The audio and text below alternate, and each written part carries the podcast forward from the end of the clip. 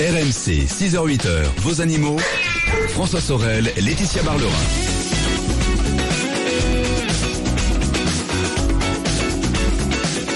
Il est 7h10 minutes, c'est RMC, c'est le week-end des experts, les animaux, jusqu'à 8h avec Laetitia Barlerin, et puis juste après ce sera l'automobile, comme tous les dimanches. Je sais que vous attendez ce rendez-vous aussi avec impatience. 8h10h, Jean-Luc Moreau sera là, répondra à toutes vos questions auto. On parlera tout à l'heure des euh, vendeurs d'automobiles un peu on va dire euh, particuliers, comme par exemple les mandataires. Il y a même aujourd'hui le web, hein. par exemple Amazon et Seat ont proposé un, une offre assez intéressante. On a acheté carrément euh, sa voiture sur Amazon. Voilà, c'est assez assez drôle. Ça, ça me viendrait pas à l'idée, Eh mais oui, mais on verra, on verra les avantages et les inconvénients quand ce genre d'offre tout à l'heure. Et puis ça sera aussi l'actualité de la semaine avec automoto.com. Mais là, nous sommes au cœur de notre rendez-vous animaux avec Laetitia Barlerin. Tout à l'heure, Laetitia, nous allons parler de chats, on va parler de perroquets aussi, on va parler d'ours, mais on va débuter par les renard, Les renards. Euh, renard roux euh, que tout le monde connaît bien sûr, et il serait en danger en Moselle. Et Ah. nous sommes avec Franck Vignat, qui est ré- ré- réalisateur pardon, anim- animalier, je vais le dire, représentant du collectif Renard Grand Est, qui regroupe 44 associations de protection animale. Alors Franck, bonjour, bienvenue. Bonjour. Bonjour. Alors, le renard roux, que tout le monde connaît, est peut-être persona non grata en Moselle, c'est-à-dire qu'un arrêté préfectoral vient en effet d'autoriser le tir de nuit des renards sur 170 communes. Alors, quand on, on se dit bah comment est-ce possible? Parce que c'est, ce n'est pas un gibier euh, et puis je pense que beaucoup de personnes pensent qu'il est protégé comme le loup. Alors si c'est déjà une espèce gibier, mais en plus de ça c'est une espèce nuisible. Donc nuisible, ça veut dire Enfin, gibier dans le sens où on ne va pas le manger quand même le renard. Ouais, il y a des régions en France où on le mange en civet, mais c'est c'est assez anecdotique. Mais, ouais. euh, Du civet de renard Tiens, alors ça, j'avais jamais entendu. c'est- rare, mais ça se fait. Ah ouais. On, on comprend bien que c'est pas la, la raison la plus importante pour Non, laquelle il est chassé. Euh, donc il est classé nuisible, donc ça veut dire qu'on peut le, le détruire toute l'année, euh, même en période de reproduction des jeunes. Euh, on peut le piéger, donc par des avec des pièges mutilants et, euh, et donc voilà. Couplé à ça, maintenant, le, le préfet de Moselle a eu la bonne idée de pouvoir euh, autoriser les tirs de nuit. Les tirs de nuit, c'est incroyable ça.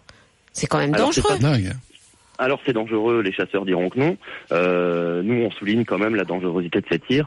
Euh, ceci étant, c'est des agents assermentés qui peuvent le Mm. faire, donc euh, des lieutenants de bouvetterie et, et quelques personnes désignées par le préfet. Bon, alors, mais qu'est-ce qu'on lui reproche au renard roux? Pourquoi, en quoi est-il nuisible justement? Alors en quoi est-il nuisible? Ben, On se demande bien. Euh, pour pour classer une espèce nuisible, il faut qu'il y ait plusieurs raisons. Euh, le problème, c'est que les raisons invoquées, au final, on se rend compte que ça tient pas du tout la route. Dites-moi. Euh, Alors, il, pour être nuisible, il doit transmettre des maladies. Alors, la rage a été éradiquée euh, depuis Oui. plus de 15 ans en France. c'est sûr. Euh, donc, on peut plus parler de maladies. Il faut qu'il commette euh, des dommages à la faune et à la flore. Donc, c'est un prédateur autochtone, donc on comprend pas bien comment il peut faire des dommages à la faune et à la flore. Bah, peut-être qu'il rentre en concurrence avec les chasseurs concernant le gibier à, à Ah. plumes, les mais faisans. ça, on euh, Ça, on va pas l'écrire sur un arrêté préfectoral. Mais Ah oui. concrètement, c'est tout à fait ça. C'est exactement ça. En, en Moselle, ils ont relâché euh, 10 000 faisans sur 10 000 hectares. Et le renard est susceptible de prélever une infime partie de ces espèces-là. Qui sont mais- destinées à la chasse, hein, bien évidemment. Mais vous avez, enfin, euh, vous dites infime. Euh, il faut quand même des données. euh, voilà, je vais me faire l'av- l'avocat du diable parce que s'il y a beaucoup de renards, ben il y aura moins de faisans. hein, et en plus, si on les relâche, voilà. On est d'accord. Mais le renard, bon, concrètement, lui, euh, 80% de son régime alimentaire, c'est des petits campagnols. Maintenant, ah oui, des, rongeurs. sûr- C'est ça. Maintenant, c'est sûr que s'ils tombent devant euh, des faisans qui ont été élevés en cage euh, et qui sont lâchés dans des écosystèmes qu'ils connaissent pas, euh, bah, le renard est pas stupide, il va pas se priver, on est d'accord. Mm. Mais maintenant, c'est la loi de la nature. Je veux dire, on... si le faisan disparaît, c'est pas du tout à cause du renard, c'est à cause de la modification des milieux agricoles. Et, euh, et en aucun cas, c'est pas le, le prédateur ne met pas en péril ses proies, quoi. D'accord. Alors, qu'est-ce qu'on invoque comme comme raison pour la pour l'abattre? Comme ben c'est on parle de on parle d'échinococos alvéolaires donc de on, on invente entre guillemets des des motifs. On parle d'une maladie qui est qui est très rare euh, qui est c'est c'est 20 cas par an pour l'homme. Et en plus euh, on se rend compte que plus on tue les renards plus la prévalence de cette maladie augmente. C'est-à-dire? Euh, c'est-à-dire que en fait en, en éliminant trop de renards on modifie les, les populations de, de renards. Oui. Les populations sont composées d'animaux plus jeunes Oui. et les jeunes animaux sont plus porteurs du parasite. Alors c'est un par- voilà, alvéolaire, c'est un parasite euh, qui peut se retrouver dans les selles des renards, Ah oui. mais pas ça. seulement, des, aussi des rongeurs et aussi des chiens et des chats. Euh, et euh, c'est euh, bah, le mode de contamination, c'est simple, c'est si le par exemple, le renard qui est contaminé euh, souille par ses selles des baies ou des fruits des, bro- D'accord. des bois et que vous venez dans les bois manger ces fruits Mhm. sans les laver, sans les cuire, etc., euh, sans le minimum d'hygiène, là on peut attraper cette maladie. Bon, tout en sachant quand même euh, que euh, on, on est revenu maintenant euh, au niveau, euh, vous savez, c'est comme la rage. Quand il y a eu la, la rage euh, des renards, euh, on, on, on s'était dit pendant des années, il faut tuer les renards pour tuer la rage. Et on s'est aperçu qu'en tuant les renards, on ne tuait pas la rage, bien au contraire. Donc on est passé à la vaccination des renards et on a résolu le problème de la rage en France. En ce qui concerne l'échinococose alvéolaire, on est en train de faire des essais justement pour vermifuger les renards dans les zones sensibles, c'est-à-dire les zones il y a plus, plus- il y a plus des régions où il y a le plus de, de cette maladie et et on parce qu'on s'est aperçu que tuer les renards ne résolvait pas ce problème, Ce problème. de maladie. Mhm. Je Ça l'empire même. et ça Ça empire. Ah oui. Et vous me dites Ça même que ça l'empire. Donc euh, je peux vous rassurer, enfin au moins vous pouvez le dire aussi au préfet, il y a en ce moment des essais de vermifugation de renards justement avec des appâts pareil. C'est comme la vaccination contre la rage. On, on- vous savez, on envoyait des, on, on, on, on disait pas aux renards euh, venez demain matin pour euh, l'injection vaccinale, mais on envoyait des appâts euh, avec le vaccin dedans. Et là, c'est des appâts avec le vermifuge dedans, Ah oui. puisque on sait très bien vermifuger nos chats et nos chiens et c'est c'est la- c'est les mêmes molécules si vous voulez. Donc euh, euh, eh, mais- Alors, oui, allez-y. on l'a dit, on le dit au préfet, ça. Nous, on, on dénonce ça euh, euh, corps et âme, mais on Oui. n'est pas entendu, quoi. C'est ça le problème. Donc, on est obligé d'appuyer en disant maintenant clairement, vous, vous nous parlez de problèmes de santé publique avec l'échinococose, mais c'est vous maintenant qui créez un problème de santé publique en en, en augmentant justement les cas, Le les cas d'échinococose. Et on est en train de travailler avec des scientifiques pour essayer maintenant de voir les départements qui ont autorisé les tirs de nuit et les modalités supplémentaires de destruction de renards et de comparer ça au taux de- d'échinococose euh, transmise à l'homme, quoi. Mais les populations de renards se, se portent bien? Oui, alors toutes ces modalités, elles peuvent euh, provoquer des, des petits crashs de population de, Mm. de renards, mais à très très court terme. C'est un animal qui s'adapte à tout euh, très vite et très bien. qui vient, Donc, euh, qui c'est- vient même jusque dans les villes. C'est ça. Et, c'est très très difficile de faire baisser les, les populations de renards. Très très difficile. Alors, pourquoi les renards sont si importants? Parce que il faut mettre le côté positif aussi dans, vos arguments. Euh, pourquoi les renards sont si importants euh, dans nos régions? Qu'est-ce qu'ils apportent à nos écosystèmes? Alors nous on parle maintenant, on a, on a dit le renard une espèce plus utile que nuisible, mais fondamentalement c'est un peu c'est un peu stupide de parler Bah, comme ça parce que Déjà, moi, je trouve que voilà, des- euh, euh, Voilà. catégoriser Le- les animaux en Voilà, utiles et nuisibles, je ça, ça me ça. choque. Mais bon, Voilà. Mais alors, ma nuisible, voilà, ça fait des années qu'on dénonce ce terme, mais maintenant, si on n'est pas capable de prendre les animaux euh, sauvages comme ils sont, avec leur statut d'animal sauvage, eh ben, tant qu'à faire, autant leur attribuer des adjectifs et les bons. Donc, le terme utile nous paraissait, euh, Mhm. nous paraissait convenable. Alors, il est utile. euh, au- pour l'homme entre guillemets donc pour euh, au niveau de l'agriculture parce que c'est un animal qui va manger entre 6 et 10 000 rongeurs par an donc on Ah, comprend bien beaucoup. que pour les agriculteurs céréaliers ça peut être euh, ça peut être une aubaine eh oui, eh oui. plutôt que d'utiliser des produits chimiques euh, qui seraient susceptibles d'impacter d'autres espèces. Alors que comptez-vous faire maintenant que l'arrêté euh, a été signé? Eh ben, on essaye de médiatiser un peu le truc et grâce à vous, on y arrive. On essaye de faire entendre la voix du renard, de, de dire aux gens que le, le renard n'est pas euh, l'espèce nuisible qu'on veut bien nous faire croire, que c'est que c'est un animal magnifique et et qu'on peut pas qu'on peut plus se permettre de, de, de le détruire comme ça et euh, et donc voilà. On- en vérité, on n'a pas grand chose à faire. C'est les lois qu'il faut changer et c'est c'est euh, Mais on va y arriver petit à petit, vous savez, Franck. J'espère bien. En tout cas, on se donne les moyens et on, on, on va aller sensibiliser les gens sur le terrain aussi. On a, on a, on a peu de portes au final, Mmh. hein, mais euh, Eh ben, il faut sensibiliser, il faut en Merci parler. en tout cas, Franck. Merci, Merci. Franck. Euh, je rappelle que vous êtes représentant du collectif Renard Grand Est et vous êtes réalisateur animalier. Et je mettrai un lien sur de, de, de votre dernier documentaire sur le renard rouge. Voilà, sur la page Facebook de vos animaux sur RMC. oui. Voilà, c'est vrai que c'est un bel animal. Méconnu en plus, hein. Mmh. Euh, c'est ça. 7h20, Laetitia, on revient dans un instant et on va euh, sans doute évoquer ensemble l'association au bonheur des chats. Oui, Voilà. Euh, qui sont là en fait pour euh, évidemment faire du bien aux chats et puis réguler les populations de chats, hein, des chats errants. À tout de suite, c'était RMC, c'est le week-end des experts. Le 32-16 si vous voulez nous joindre ce matin. À tout de suite. RMC, vos animaux. François Sorel, Laetitia Barlerin.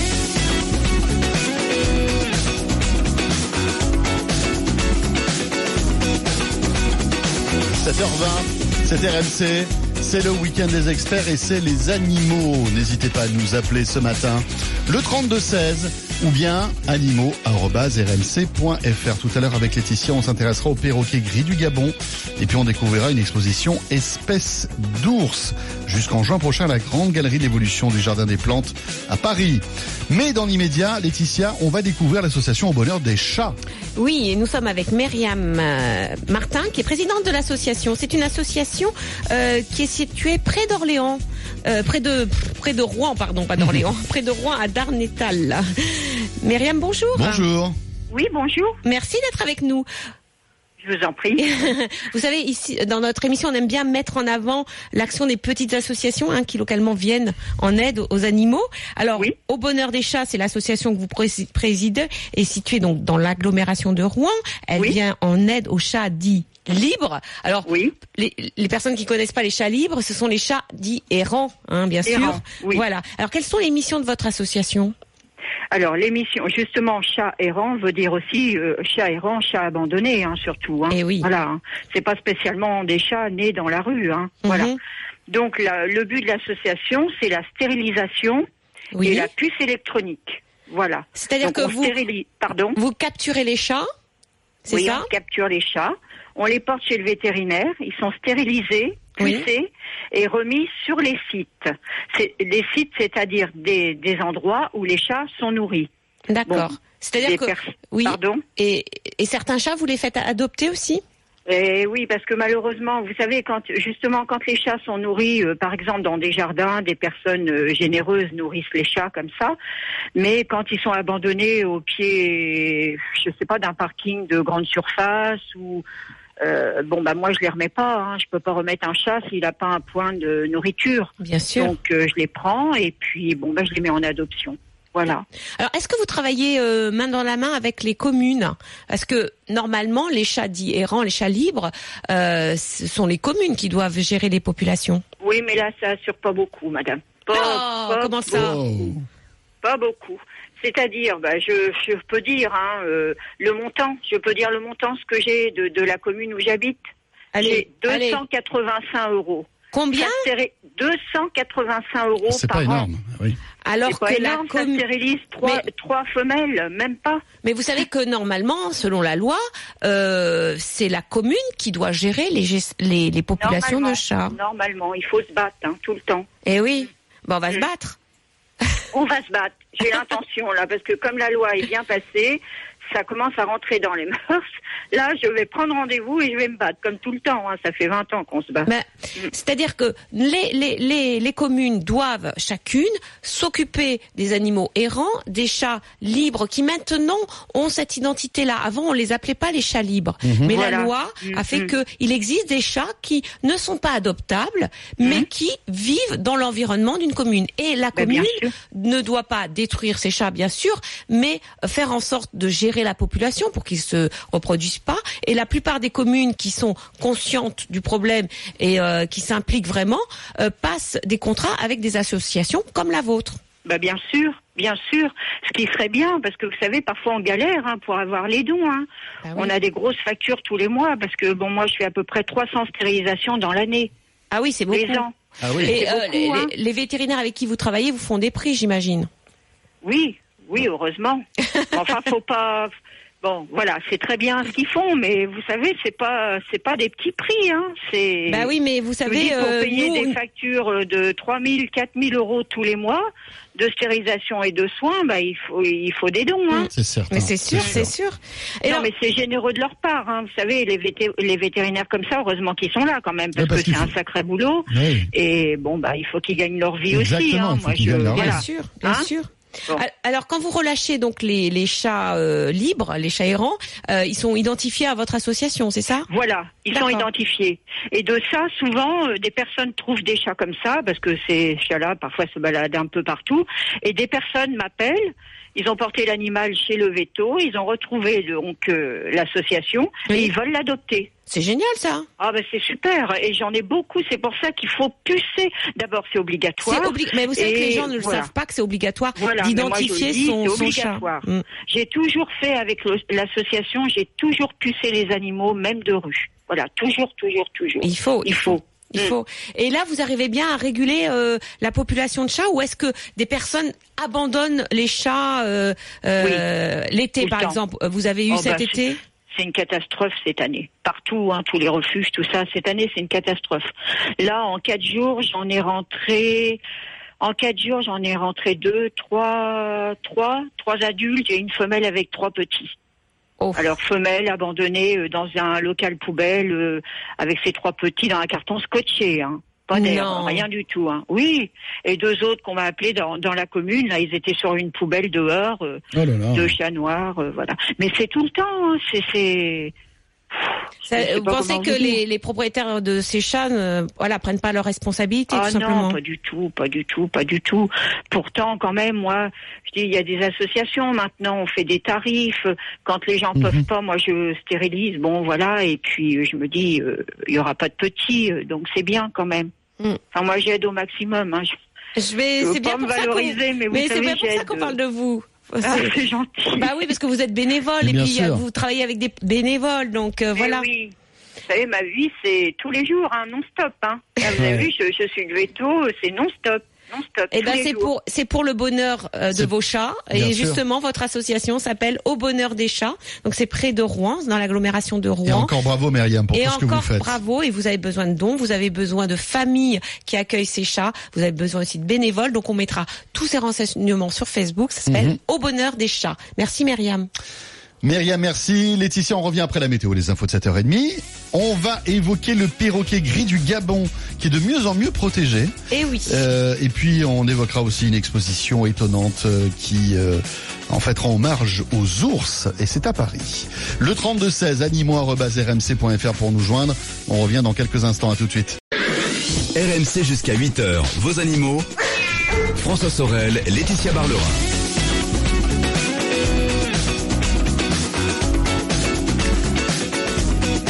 Bonjour à vous toutes et à vous tous. Peut-être venez-vous d'arriver sur RMC en ce dimanche matin.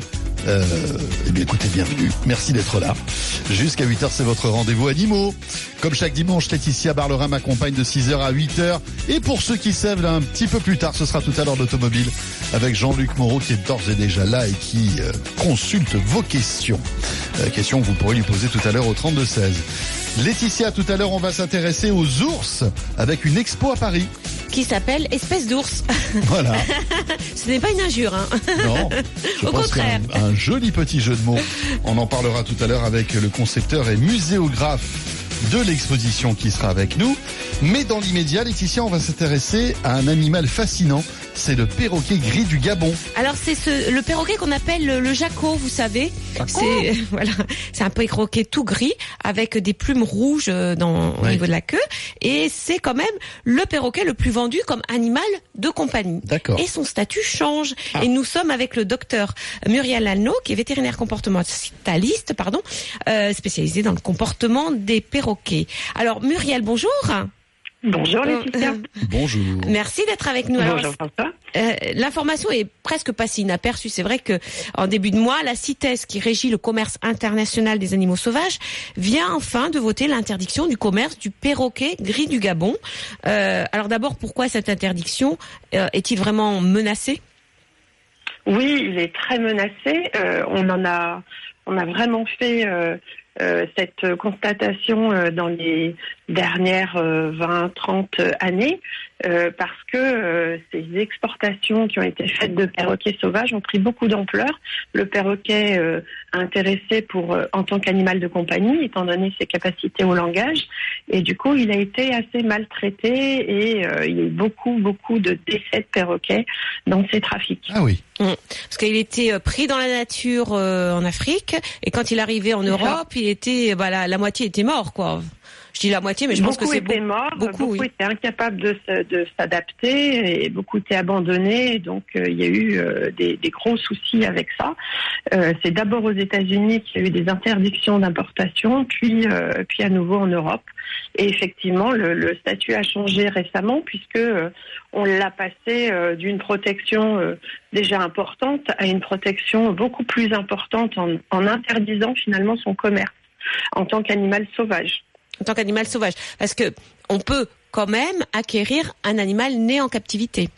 Absolument. On a euh, aujourd'hui l'interdiction d'avoir un animal sauvage et de l'acquérir, mais on peut avoir un animal qui a été élevé en captivité et donc euh, euh, avec l'être humain depuis le début. Est-ce qu'un perroquet qui a été pris comme ça dans la nature peut bon, s'il survit au transport, peut s'adapter après à la captivité, peut devenir vraiment un animal de compagnie? Euh, tous les animaux euh, de, de, ce type de complexité intellectuelle sont capables de s'adapter. Euh, si on les traite bien, si on les soigne bien, oui, heureusement, on a quand même des perroquets sauvages qu'on a réussi à, euh, à soigner, à, à, à détenir finalement dans, dans des conditions euh, relativement euh, intéressantes pour eux de bien-être. En revanche, ils ont ils ont évidemment beaucoup plus de mal à s'adapter que des animaux qui seront élevés par l'être humain et qui sont déjà adaptés à l'être humain. Mmh. Le, la différence, ça sera un apprivoisement d'un côté et euh, quelque chose qui sera déjà pré-induite de l'autre. Mhm. C'est-à-dire qu'on aura, on aura adapté un jeune depuis le début à avoir un être humain à côté de lui. C'est quand même beaucoup plus facile. Alors, quelles sont les conséquences pratiques au point de vue de cette décision euh, de la CITES pour ceux, tous ceux qui veulent, euh, et on va parler de, de, ce- de ces personnes, qui veulent un perroquet gris du Gabon? Alors on ne peut euh, du coup euh, acheter un perroquet que euh, si on, on s'adresse à une animalerie ou un élevage. Voilà, avec des papiers. avec des papiers, avec des certificats qui démontrent que c'est au moins une, deuxième- une deuxième génération d'animal né en captivité Mhm. et, et vraiment avec des contrôles beaucoup plus importants sur les personnes qui les détiennent au départ. D'accord. Alors, bon, il y en a. C'est vrai que c'est un, un super parleur. Hein, c'est un oiseau parleur, le cri du Gabon, et c'est- souvent pour ça aussi qu'on est intéressé par cet animal, en se disant, bah voilà, on va discuter avec lui ou euh, voilà, on va, on va voir. Et, et qu'est-ce que hum, euh, beaucoup de personnes donc rêvent d'avoir ce perroquet Quelles sont les questions à se poser avant d'acquérir ce perroquet? Alors déjà, est-ce qu'on va être capable de s'en occuper correctement? C'est-à-dire qu'il faut savoir que ce sont des animaux qui peuvent vivre jusqu'à une cinquantaine, voire une soixantaine d'années. Ah oui. Ah, faut euh, prévoir. quand ils Oui. sont bien traités. hein. donc c'est vraiment un engagement. Euh, quand on arrive à ce niveau de de, euh, d'engagement, euh, et on peut être jeune, hein, on peut avoir 20 ans, mais il faut quand même penser qu'on risque de décéder la plupart du temps avant son perroquet. C'est vraiment un engagement particulier euh, de détenir un gris du Gabon. Il faut, faut être Oui, bien oui, sûr oui. de pouvoir le faire. Ou alors le prendre très Euh, jeune. On a... Ah oui, euh, oui, oui, oui. C'est, vraiment le prendre très jeune. Après, c'est vraiment des- c'est, la même chose. hein. On, Oui. on doit être engagé et penser que la vie du perroquet va dépendre de la nôtre. Donc, euh, euh, pouvoir euh, passer du temps avec lui, pouvoir le nourrir, c'est, vraiment des soins répétés tous les jours qui sont importants, beaucoup plus importants qu'avec un chien ou un chat, parce que c'est un, un individu qui, qui demande de, de la communication, des réponses, euh, voilà. Et vous parliez de la voix et, et de la façon de parler. Euh, certains euh, apprennent par euh, imitation, on va dire, hein, sans, Mhm. rentrer dans des détails euh, spéciaux, euh, quasiment tout seul. Et puis d'autres, euh, on a l'impression qu'ils vont, euh, ils vont dialoguer tout de suite. Non, ça s'apprend. C'est un apprentissage relativement long et, euh, et, et qui tombe pas tout seul de soi. Donc euh, ça peut être décevant euh, de temps en temps et certains ne voudront pas parler. Ça, ça- ça arrive, ça peut être rare. Ce qu'on aura en revanche et qui peut être très embêtant, c'est des cris qui correspondent Oui, à une activité vocale normale du perroquet, qui se font entendre très tôt le matin et euh, le soir. Et c'est vraiment des, des, choses qui sont très sonores. Donc il faut savoir aussi qu'il va y avoir cette, euh, euh cette chose-là à gérer pour son voisinage. Voilà, c'est pas le petit chant du canari. ça crie fort? Très fort. Ça crie très fort. Ah, bon ah oui, c'est. On peut pas rester à côté. Si vous l'avez jamais entendu, c'est vraiment très important et, et, ça peut être dérangeant. Donc pour les voisins aussi, bien évidemment. Et c'est régulier, c'est-à-dire que ça, ça peut être. C'est régulier. Ah c'est du comportement tout à fait normal. Tout à fait normal, d'accord. Tôt le matin et, et, et, puis à la tombée du jour, euh, globalement. Donc, euh, pas, pas de différence de sexe. Hein. Les, les, deux sexes euh, euh, crient et, et c'est vraiment un comportement tout à fait normal hors de limitation de la voix. D'accord. Alors, vous, vous, consultez les, des perroquets qui présentent des troubles du comportement. Quels sont les problèmes les plus fréquents et les causes Alors, il y, a des, il y a des problèmes qui sont en fait caractéristiques d'un comportement normal de perroquet et qui ne sont pas bien vécus par les propriétaires. Donc on en parlait à l'instant. Les cris. Ce sont les cris. voilà, les destructions aussi, puisque euh, on a quand même un animal qui euh, se déplace, notamment en utilisant son bec et qui peut être privé, on va dire, d'activités euh, liées à la recherche de nourriture dans la nature habituellement. Ils ouvrent des fruits, ils découpent euh, un certain nombre de coques pour euh, les obtenir en captivité, la nourriture, elle est, elle est très accessible. Donc, euh, il euh, finalement se défoule ou, utilise ses, comportements habituels sur notre mobilier, euh, notamment en bois. Donc, ça peut être très gênant pour les gens. Ils sont ébénistes, c'est ça Ils sont ébénistes voilà, ça, ça redessine un certain nombre de nos meubles et pas forcément de la façon dont les, les gens aimeraient que ce soit fait. Euh, et il y a la propreté aussi. Vous avez des animaux qui défectent euh, un peu quand ça les arrange, on va dire, mhm. et du coup qui peuvent salir votre intérieur. Donc ça, c'est des problèmes normaux de perroquet, de comportements normaux. Et puis vous avez des problèmes anormaux qui sont l'agressivité, hein, comme chez nos carnivores de compagnie aussi, euh, qui sont euh, un certain nombre d'autres choses comme le piquage, le piquage, c'est vraiment le perroquet qui s'arrache les plumes. Ah oui, euh, on en a déjà parlé il y a quelque temps de cela, oui. Euh, jusqu'à se rendre nu, hein, quand même. C'est dingue ça. se rendre nu, hein, il ressemble à des petits poulets plumés hein, dans ces cas-là. Mais c'est dû, dû, à quoi Un stress euh, C'est un stress Alors il y a énormément de choses. Si vous voulez faire un, une évaluation correcte du problème, il faut bien se rappeler que la première des causes à rechercher, c'est le régime alimentaire inadapté. Ça commence par là. Si on ne nourrit pas bien son perroquet, on peut avoir des problèmes de piquage. Euh, si euh, les conditions de détention sont inadaptées, euh, si votre perroquet s'intoxique avec un, un, un, certain nombre de toxiques euh, de la maison, hein, du, du, de la fumée de cigarette tout simplement. Euh, et puis quand on a évacué tout ça avec des maladies de parasites, tout un tas de choses, d'autres plus compliquées, hein, des problèmes hépatiques, de thyroïde, etc. Mmh. On, on, arrive à la fin, quand on a éliminé tout ça, avec des problèmes de stress de l'oiseau et donc mmh. des choses qui viennent de l'extérieur du perroquet. Et, et il y a des, des stress aussi. Enfin, des. C'est quand même un animal très intelligent. Le perroquet, c'est, il fait partie des animaux un les primates en termes de cerveau. Ah d'accord. Ah oui. Oui, faut le voir comme ça parce qu'on pense souvent que comme c'est un oiseau. Euh, on il a est cervelé. Et, oui. Voilà, euh, c'est ça. Ça a été très très mal considéré les oiseaux euh, mhm. euh, pour des raisons euh, complètement euh, euh, arbitraire. Euh, en fait, c'est un individu qui a un cerveau extrêmement développé et qui peut être l'équivalent d'un petit primate. Tiens. Donc vraiment un petit singe. Hein, Cela dit, il y a d'autres oiseaux hein, qui sont intelligents, hein, les corneilles, les corbeaux, etc. voilà, voilà c'est ça. Juste avant, avant d'accueillir Geoffrey, qui a une question pour vous, docteur, un mot de, sur le, le, budget global que représente un, un animal de la sorte. Ça coûte beaucoup d'argent tous les mois ça coûte beaucoup d'argent. Je serais incapable de vous le chiffrer parce que je n'en ai pas. Mais euh, oui, ça coûte beaucoup d'argent. Alors, sans parler des frais vétérinaires qui sont pas le plus gros poste, l'alimentation, euh, c'est quand même euh, assez important. Euh, on, on, on, est hmm. obligé de fournir des graines, on est obligé de fournir des, des fruits frais. Enfin voilà, il y a un certain nombre de dépenses qu'il faut prendre en compte. Et puis j'imagine qu'à l'achat, ça, ça, doit être un, un, animal aussi qui doit être assez, oui, oui, assez. Et là hein. encore une fois, je n'ai aucune idée des prix, c'est très variable. Et, euh, et c'est vrai que ça, ça, peut être lourd, oui, en termes de frais. Ça peut transmettre des maladies ou pas, le perroquet? Ça peut transmettre des maladies euh, qui sont euh, dangereuses pour l'être humain. Donc oui, on a on a tout intérêt à faire très attention et à avoir un perroquet qui est bien surveillé par le vétérinaire parce qu'on peut avoir des maladies graves. Donc euh, c'est quand même important de, Mhm. de faire cette recherche et ces détections. Euh, c'est pas un c'est pas une anodin d'avoir un perroquet. Geoffrey est avec nous. Bonjour Geoffrey. Bonjour. Bonjour Geoffrey. Vous avez euh, une question concernant le gris du Gabon, c'est ça? Oui. Oui. Allez-y. On vous écoute. Mon voisin, on a, on a un, bon, on en avait un autre avant, bon, lui, il est mort il y a, il y a, il y a quelques années, il avait 30 ans. Et ce qui est bizarre, c'est que celui qu'elle avait avant, il, il a jamais parlé du tout, et celui qu'elle a maintenant, il fait que parler, en fait.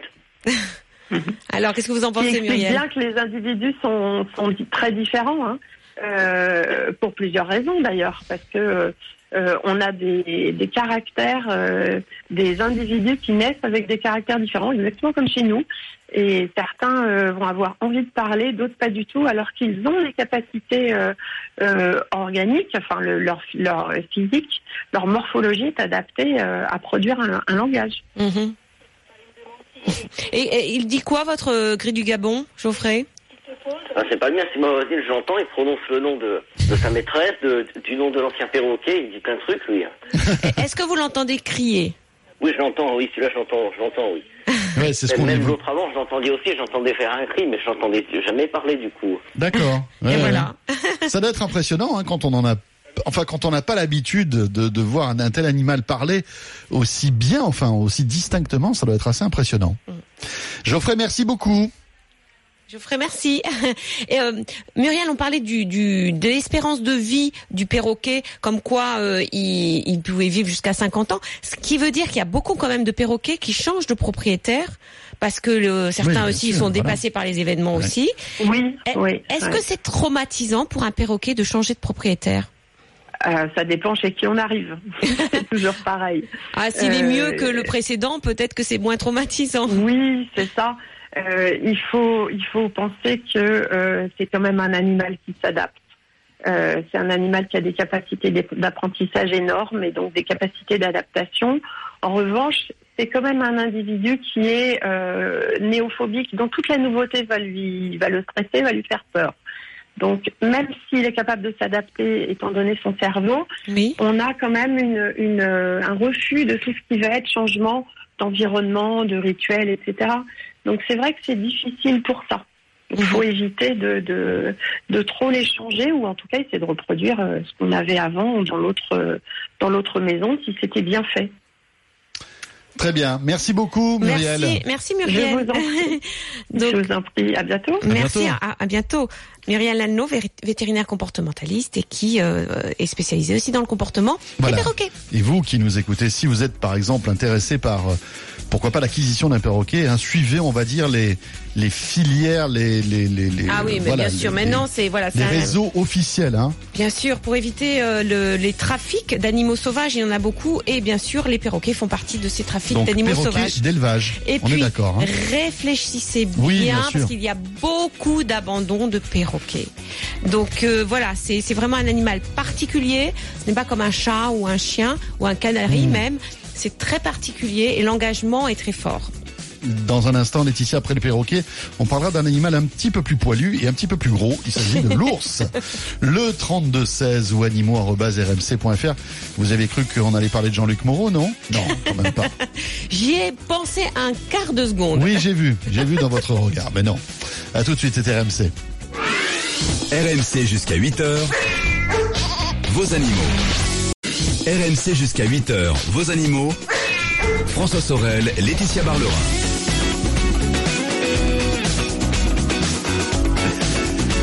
Il est 8h moins 10, c'est RMC, c'est le week-end des experts et c'est les animaux. Si vous venez de nous rejoindre, euh, eh bien vous avez raté quand même pas mal de bons rendez-vous dans cette émission. C'est pour ça que nous vous invitons tout à l'heure à retrouver en téléchargement le podcast de notre rendez-vous animaux Euh, vous pourrez y retrouver euh, eh bien cette association au bonheur des chats. On a évoqué tout à l'heure les renards aussi.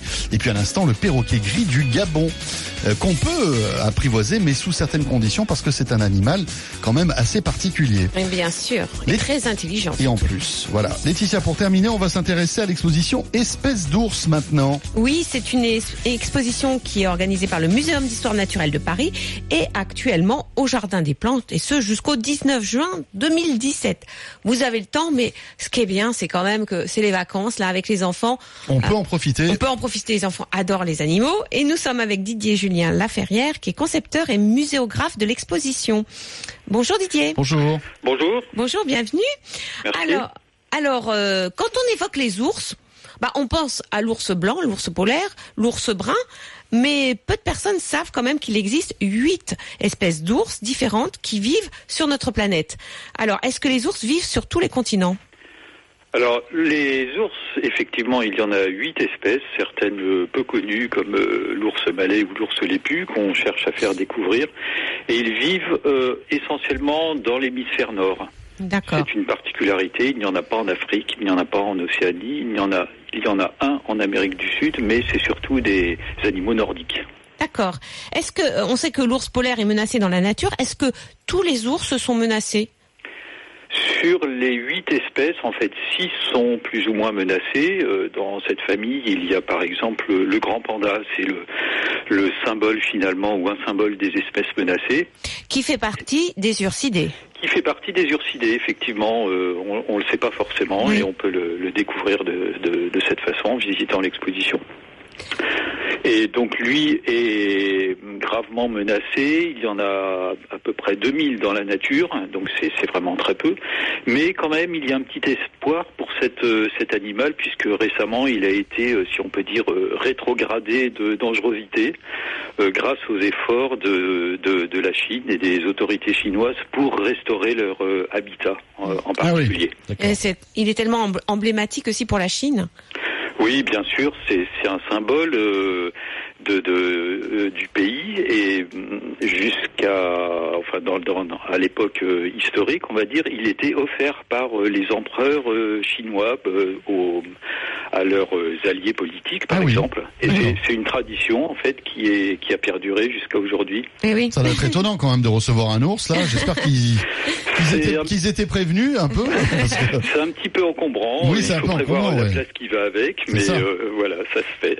Et, et concernant les autres espèces Euh, donc on a bah, par exemple l'ours lipu qui vit en Inde, c'est le balou du livre de la jungle. On le sait, on le sait pas forcément, ça Eh aussi. Ah. Euh, et c'est un animal très particulier qui a des grandes lèvres, comme son nom l'indique, et qui se nourrit essentiellement d'insectes, Ah oui, un ours qui mange que des insectes. qui mange principalement des insectes. La, plupart des ours sont omnivores, ils mangent un peu de tout.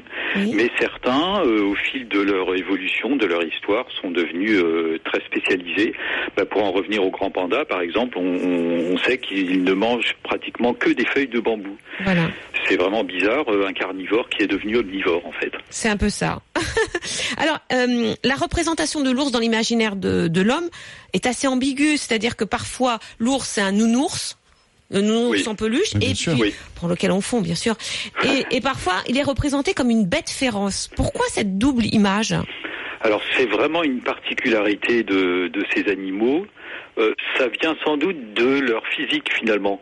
Euh, leur allure euh, qui fait qu'ils euh, ressemblent à nous finalement. Euh, un ours peut se dresser comme nous et quand il est debout, bah, c'est une espèce de de- d'homme mais en plus fort, en plus euh, velu effectivement et ça représente en quelque sorte notre part de sauvagerie.